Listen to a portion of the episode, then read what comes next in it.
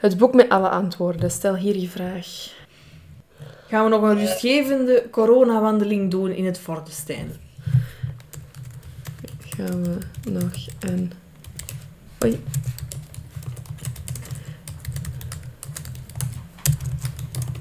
Gaan we nog een rustgevende coronawandeling doen in het Vordestijn? Klik voor je antwoord. Geniet ervan. Oh, dat is Oh, mooi. ja, dat is goed, Dat is mooi. Ah, ja. Monumentaal. Voor de Stijnpark in Schoten. Ik ben Floortje. Ik ben schrijfster en kleuterjuf. En ik hou van luisteren. En ik ben Margot, ik ben een freelance illustrator uit Antwerpen. En samen met Lise en Floor ehm, ben ik deze podcast begonnen over monumenten in de breedste zin van het woord. En ik ben Lise. Welkom bij onze podcast. Deze week hebben we het dus over het Vordesteinpark in Schoten. Dat situeert zich eh, tussen de Kopstraat en de Horstebaan. En ja, ik denk dat dat het zo wat is De ongeveer. hè? extradrevende Peersbosbaan. En de extradrevende Peersbosbaan. Dankjewel, Lise. En waarom hebben we dit gekozen? Wel, zoals iedereen ondertussen weet, zitten we in corona semi-golf 2. Niet zo handig. We hadden eigenlijk het plan om misschien ons buiten Antwerpen te begeven, maar deze keer is het iets, ja, soort van een beetje buiten Antwerpen, maar niet ver. Randgemeente. Randgemeente. Dus ja, beste mensen, volgend seizoen gaan we een beetje verder. En waarom is deze heel interessant? Wel, omdat in deze tijd leek ons, nou ja, leek ons dat heel tof om eh, dit park te bespreken. Omdat het eigenlijk ook wel heel tof is om in de buitenlucht daar te gaan wandelen. Het is heel mooi en pittoresk toch wel. En groter dan dat je zou denken. Ehm, ik moet toegeven, de keer dat ik daar ga wandelen, ben ik elke keer verrast dat je er toch een uur en een half zeker eh, in wandelroutes kunt Ja. doen. Het is ook 110 hectare groot. Ja, dus dat is niet niks, hè. En ehm, ja, het is eigenlijk ook al ouder dan dat je zou denken misschien, als je er staat. Het, eh, het domein Vorderstein is, heeft zijn eerste vermelding in de 14e eeuw na het samensmelten van twee leenhoven, het Hof van Katen en het Hof van de Werven. En deze twee leenhoven waren eigenlijk afhankelijk van de heren van Schoten en de heerlijkheid van Villers. Ik denk dat dat ergens over de vaart op dit mo- moment moet zijn, de Villerslei. Ja. Ja, ja, voor ons over de vaart. voor ons over de vaart. Excuseer. Als je in Schoten bent, je hebt twee stukken van de vaart. Bij deze, vandaar de verwijzing. en op dat moment, ehm, en later ook in de 15e eeuw, ontwikkelt zich dat eigenlijk tot een, eh, ook een hof van plezantie. We blijven erop terugkomen, mensen. Zoals in onze aflevering van het Schoonselhof en van het Sterkshof. Ook hier kwamen dus de, de rijkere Antwerpenaren en de rijke mensen van Schoten tot rust in hun eh chique kastelen met volledig domein er rond.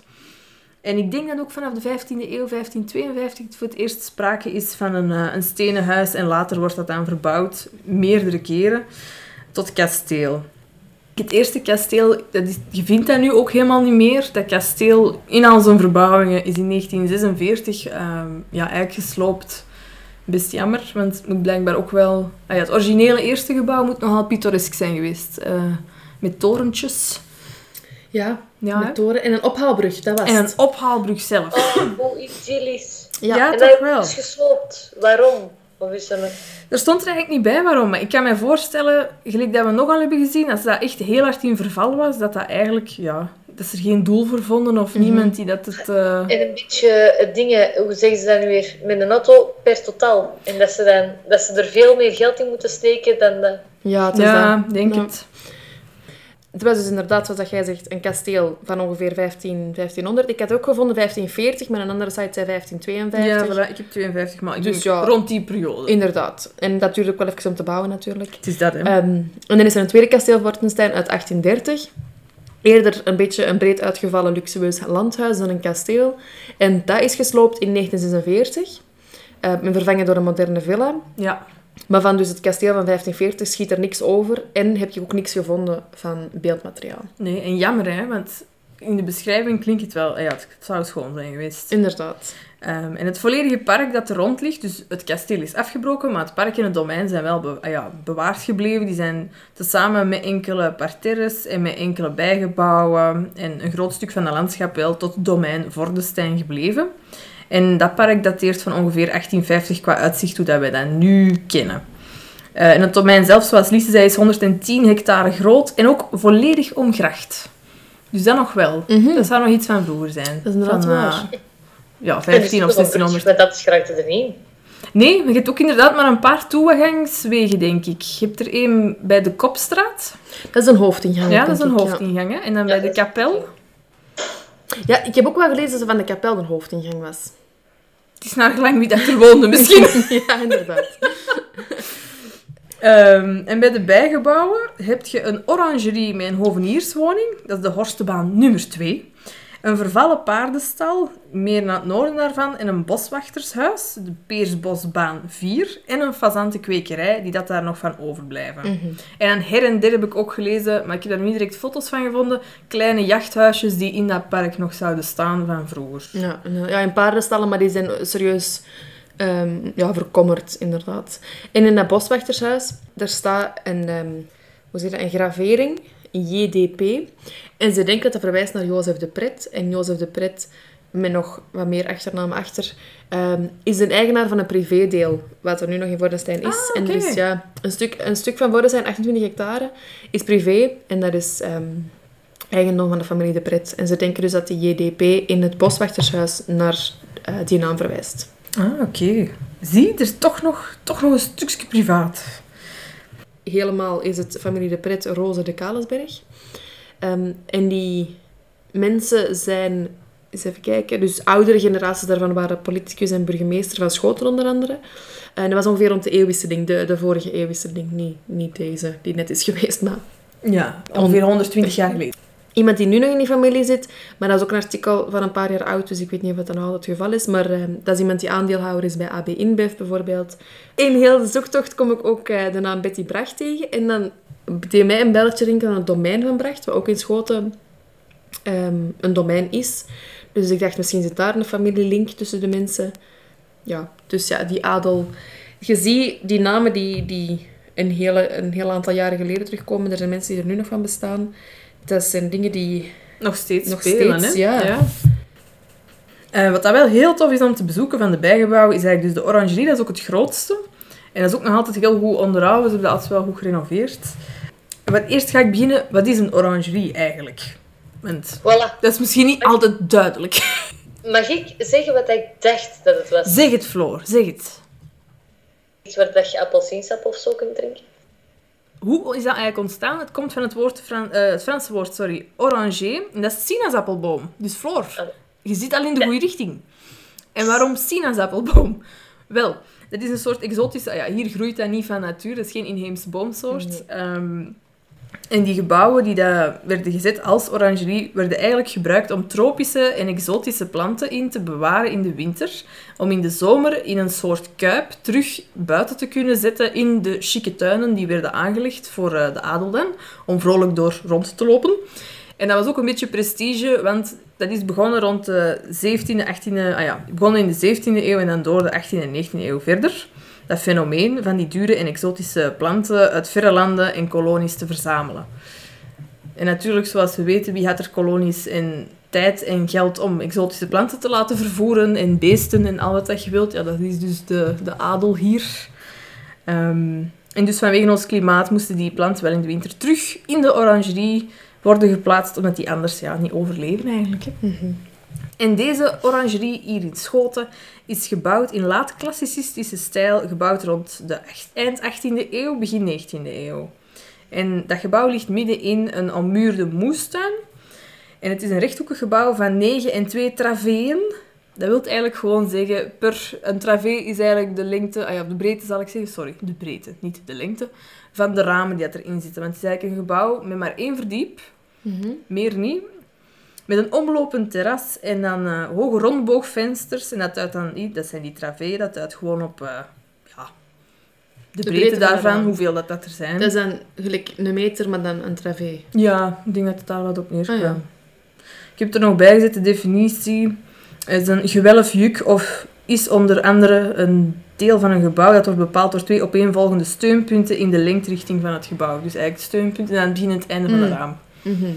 En want je zei twee, wacht, hè, 9 en 2 traveeën. Hoe is dat dan? Wel, dat begrijp ik ook niet goed. Ik kom dan eigenlijk gewoon op Ah. 11 ramen. Ja, of misschien 9 breed en 2 diep of zo. Of... Dat kan wel. Ik denk misschien als ze het zo interpreteren, ja, dat kan wel. Dat zou Ja. wij kind echt nog eens moeten gaan bestuderen. Beter opletten. Die tijd komt nog. Voilà, eens dat we terug eh, in ons Antwerps gebied eh, vrijer terug mogen rondlopen.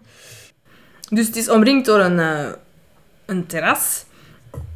En aan, en aanleunend, sorry, heb je ook een hovenierswoning en dan de stallingen en de schuur. En dat bevindt zich aan de noordzijde. Ehm, het is dus één bouwlaag op een leien lessenaarsdak. Vond ik ook wel mooi. Ja, wel. Ja, een lessenaarsdak. Dat is trouwens... Dat lessenaarsdak gaat over de hovenierswoning. Niet over de, het andere, zeg het eens, de Orangerie. zelf. En wat is een lessenaarsdak? Dat is iets dat je kunt open doen? Nee. Ik denk, als we teruggaan naar toen dat we klein waren en we hadden zo een bureau in school, in school hadden we dat niet meer, denk ik. Maar zo thuis om schooltje te spelen en dat lessenaartje was zo schuin. Ja. En dan kon dat ook open doen. Maar ik denk dus dat dat een dak is dat gewoon zo schuin en dan recht, recht tegenaan dat andere gebouw komt. Het is geen puntdak, een aflopend, denk je wel. Ja. Aflopend dak? Wat zeg jij? En langs de ene kant maar, dus geen... Ja. Ja. Nee, geen punt inderdaad, ja. Oké, lessenaarsdak. Voilà. En dan eigenlijk het interessantste bij die orangerie, want je hebt daar binnen, hè, daar, dat wordt nu nog steeds gebruikt, we komen daar zometeen op terug. Het interessantste vind ik zelf eh, die moestuinen en die tuinen daar rond. Dat is toch steeds, dat wordt nog altijd onderhouden, onder andere door tuin, wacht, hè, tuinzorg VZ, nee, tuinpunt, sorry, excuseer, tuinpunt VZW, een aantal vrijwilligers en er zijn ook nog een paar private tuinstukjes die ook worden onderhouden door lokale mensen. Dus dat is eigenlijk wel tof. Ehm, en je kunt daar een heel prachtige verzameling vinden van één- en meerjarige planten. En de tuin is ingedeeld in voorbeeldtuinen, zoals een kruidentuin, een vierseizoenentuin, een vijvertuin, een schaduwtuin, wat dat blijkbaar gewoon een tuin is voor planten die niet graag rechtstreeks in de zon staan. De naam zelf suggereert het. En een culinaire tuin van Cook and Herb. En dat, is eigenlijk, dat heeft te maken met ook hetgeen dat nu in de orangerie zit. Er zit nu iets ja, van horeca, vandaar. En er is ook een bijentuin. En ook een bijentuin, dankjewel. En ehm, hebben ze daar nog altijd zo van die appelsinebomen dan en zo? Ja, normaal gezien wel. Want ik had onlangs ook iets eh, gehoord, iets gezien. En dat was ook over zo'n tuin met zo keihard speciale planten en zo. En dan ging het ook over, wat was het? Perziken. En dat was in België, hè. En die, daar groeide perziken. Maar dat was dan op een muur, waar het de zon dan heel lang op scheen. En dat weerkaatste dan nog eens op die perziken, waardoor het echt extreem veel warmte krijgt en dat dat goed groeit. Oh, dat is wel schoon. is 5%. Dus op zich, allee, als je het slim aanpakt, kun je in België ook nogal wel wat. Ja, ja, het is dat. Dus ik denk dat ze inderdaad in die eeuwen ook getest hebben wat dat je hier eigenlijk ook in leven kunt houden. Hè? Door dat in die serres en in die over, ja, overkoepelingen en dan naar buiten te zetten. En gelijk gezegd, met van die trucken zal dat wel gelukt hebben. Ik kan me goed voorstellen dat ze nu nog steeds, aangezien er nog wel altijd een hovenier in dat, ja, die hovenierswoning, dat wordt nog gebruikt. Dat stuk. En die moestuinen rond. Onlangs, ik ben daar in mei denk ik nog gaan wandelen. En dan hebben we rabarber onder andere zien staan en nog een paar andere dingen. En dat wordt nog wel onderhouden. Dus ik kan me voorstellen dat die tuinen, als er dan appelsine zouden staan, dat die een boom misschien ook terug wordt verplaatst in de winter naar een stuk binnen, zodat het overleeft. En Lise, jij ging nog iets toevoegen van wat er nu zit. Ja, dus nu is, het, eh, is de orangerie heet de Orangerie de Vlinder. Je kunt er iets gaan drinken en iets gaan eten. En ehm, het verhaal erachter is wel speciaal, want dat is eh, een meisje van, toen is het oprichten, denk ik, 18. En dat is al die ondertussen iets van ja, 25 of zo zijn, denk ik, want dat is al een paar jaar geleden.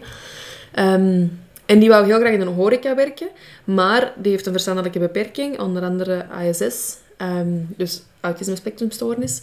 En er is geen opleiding in België, toen was er geen opleiding in België voor mensen met een verstandelijke beperking om een horecaopleiding te krijgen. Maar die haar beide ouders die hadden enerzijds ervaring in een horeca, anderzijds ervaring met het opleiden van mensen met een verstandelijke beperking. Dus die hebben gezegd van oké, wij doen dat samen. Ehm, als gezin gaan we, die ehm, ja, gaan we iets openen. Dat is dan die orangerie geworden, Orangerie de Vlinder. Ehm, en nu werkt ook iedereen dat er nog extra werkt. Ik denk dat de ouders daar altijd nog werken en dan alle, al het zaalpersoneel en zo. Dat zijn ook allemaal mensen met een verstandelijke beperking. En die mensen doen eh, daarnaast ook heel erg hun best om meer ehm, opleidingen te krijgen in de horeca voor mensen met een verstandelijke beperking.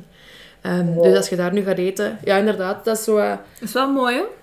Ja. ja, dat is wel initiatief. Een, eh, ik vind er veel over online. Er zijn heel veel artikels over geschreven. Ehm, en ja, die mensen leggen uit hoe ingewikkeld dat het is om eh, ja, de juiste zorg te krijgen. Om als je kind een bepaalde droom heeft en er is geen, geen plaats voor, omdat dat, er, dat bestaat niet in horecaopleiding voor mensen met een verstandelijke beperking bijvoorbeeld.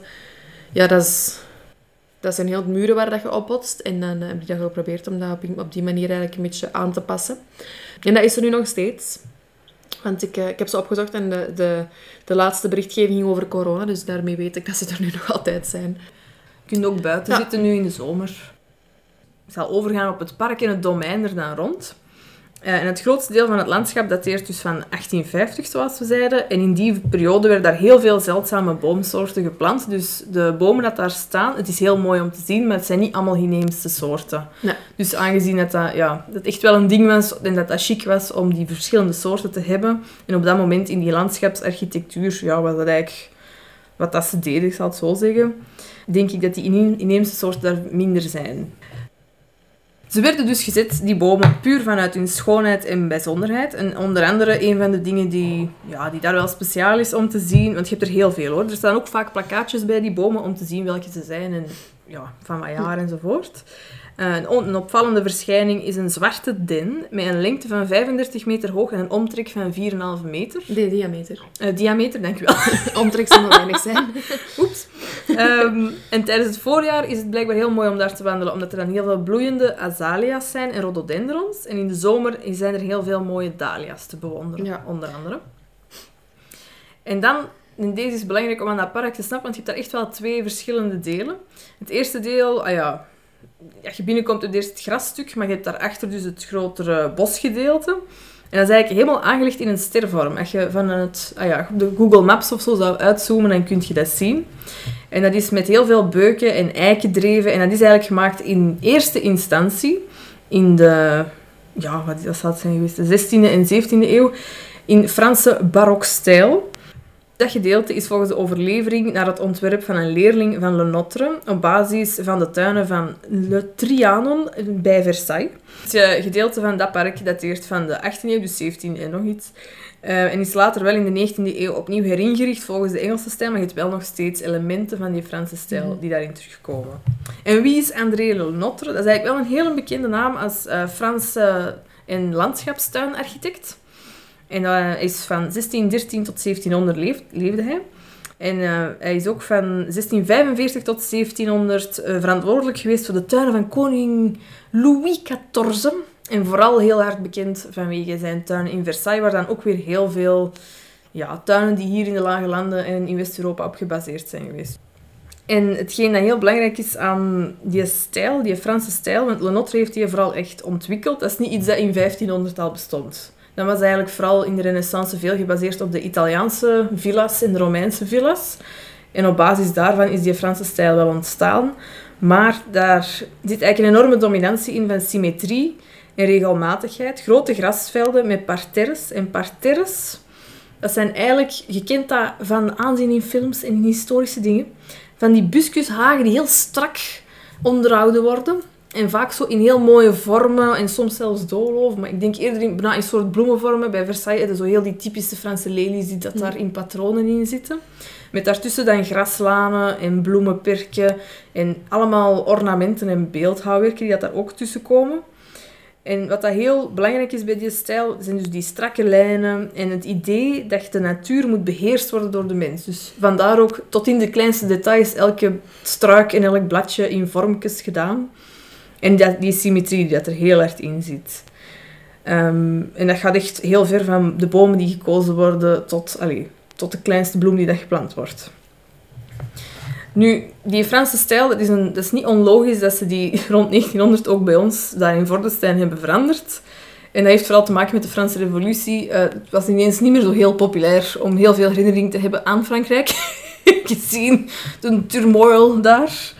Ehm, en daarvoor ja, hebben ze dus nu ja, hebben ze dat in de 19e eeuw veranderd van de Engelse stijl. Maar wat je nog wel terugvindt van die Franse stijl, zijn in dat bosstuk siervazen die precies op de kruispunten staan van die graslanen. En van die, bo die, sorry, die beuken en eikendreven, daar komt er dan uit soms op zo'n redelijk grote ja, siervaas of sierelementen. En dat is datgene dat daar nog van overschiet. Dat vroeger dus tussen ja, een soort grote buxushagen moet hebben gezeten. In dat Franse stuk, zoals Margot zegt, ehm, al die straten die worden eigenlijk een beetje georiënteerd op de 12 uren dreef. En die loopt volgens de Noord-Zuidas. En dat heeft een denkbeeldige verbinding. tussen de kerk van Braschaat en de kerk van Schoten. Ja, en inderdaad, als je het plannen erop naleest, zie je effectief ehm, nogal een opvallende uh, dreef in heel die structuur, die inderdaad helemaal mooi loopt volgens de Noord-Zuidas. Dan dus vanaf de 19e eeuw hebben ze in de Engelse stijl ook van alles toegevoegd. Want het tweede gedeelte van dat park zijn eigenlijk vooral heel grote open grasvelden met daarin ja, een soort groeperingen van bomen en vijvers tussendoor. En dat is heel typisch voor uh, die Engelse stijl. En die kwam dus in de mode vanaf eind 18e eeuw. Dus het moment dat de Fransen naar beneden gingen gaan, wegens allerlei geschiedkundige ontwikkelingen, is de Engelse een beetje in charme gestegen. En dat was dan in de mode. En dat is eigenlijk het volledige tegenovergestelde van de voorganger. In die zin dat men helemaal van het idee is afgestapt van de natuur moet beheerst worden door de mens, gaan ze hier compleet uit van asymmetrie en van onregelmatigheid, van soberheid. Dus al die tierlantijntjes, gelijk die fase, is het enige dat is blijven staan. Er moet nog veel meer hebben ingestaan van mhm. beelden en van paviljoenen en zo. Dus bij die Engelse stijn zouden ze hoogstens een sober paviljoen houden en eerder parkachtige landschappen. En wat ik dan wel grappig vind, met verrassende doorkijkjes. Dat was blijkbaar belangrijk. En als je in dat park loopt, in dat grasstuk, moet je daar maar eens op letten. Je hebt daar inderdaad zo van die verzichtjes, dat je de boomgroepjes in de verte ziet, of de vijvers al in de verte ziet, gelijk een postkaartje. Dat is expres gedaan. Want het lijkt, want dat is een truc bij, dat Engels, bij die Engelse stijl, wat ik ergens grappig vind. Dat lijkt natuurlijk, maar het is het alles behalve. Dat is eigenlijk redelijk berekend op het gevoel dat het natuurlijk lijkt, maar elk bometje is wel zo geplaatst dat klopt in heel dat ontwerp. Dus het is ook wel ontworpen. Ondanks het feit dat het ja, dat natuurlijk aanvoelt, is het eigenlijk niet. Mhm. Terwijl bij de Fransen is het uberduidelijk dat het totaal niet natuurlijk is. Het is heel een opzet. En in dat Engels stuk zit ook de orangerie. Ja, in het Engelse stuk zit dat ook. Dus beide zitten er in dat park en dat is wel mooi, die afwisseling van die twee ja. Ja, parkstructuren eigenlijk. Hè? Ja, dat is... Maar ja, voilà. Dus qua structuur is dat toch wel, wel schoon om door te lopen. Dat geeft niet echt een bos-bos gevoel, maar zo toch nog een beetje anders. Het is hè? Ja. ja. Het domein Vordestein is niet in beheer van Schoten, maar is eigenlijk in beheer van het agentschap Natuur en Bos. Dus is eigenlijk onder Vlaamse bevoegdheid. We hebben het eerder over uh, het provinciaal domein van het Rivierenhof gehad. In uh, de aflevering van uh, het Sterkshof ja, komt die voor. Ja. En dat is dus onder, onder beheer van de provincie, maar dat is onder beheer van het Vlaamse agentschap.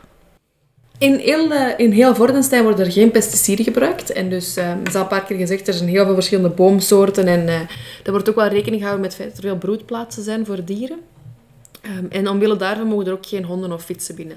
En je mocht er eigenlijk ook niet, maar dat wist ik niet toen ik het deed, um, sporten mag er eigenlijk ook niet. Nu, ik denk niet dat ze er iets van gaan zeggen als je daar gaat lopen, maar dat mag in principe niet.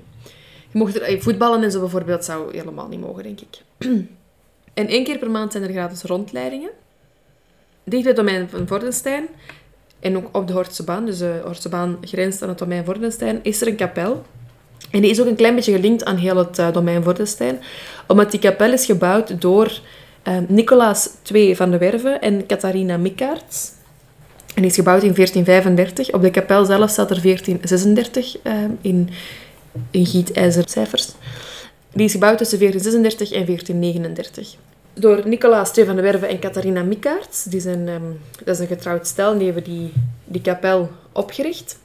En die van de Werven is in het begin ook aan bod gekomen als um, een van de twee landgoederen die daar ja. bijeengevoegd zijn voor, uh, voor Vordenstein. De adellijke familie, denk ik. Hè? Ja. Inderdaad. En die van de Werven-familie is blijkbaar nog steeds een van de oudste nog levende geslachten van adel in Antwerpen. Um, dus even een noot in de kantlijn.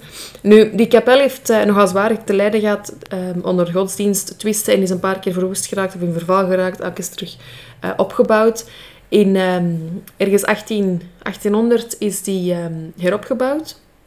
En ze is ook redelijk recent, in 2015 ongeveer, ook weer opnieuw gerenoveerd met een redelijk deel van de financiën geschonken door uh, de familie De Pret, die dus ook weer is aangehaald omdat die nog een deel van Vordenstein bezitten als privébezit.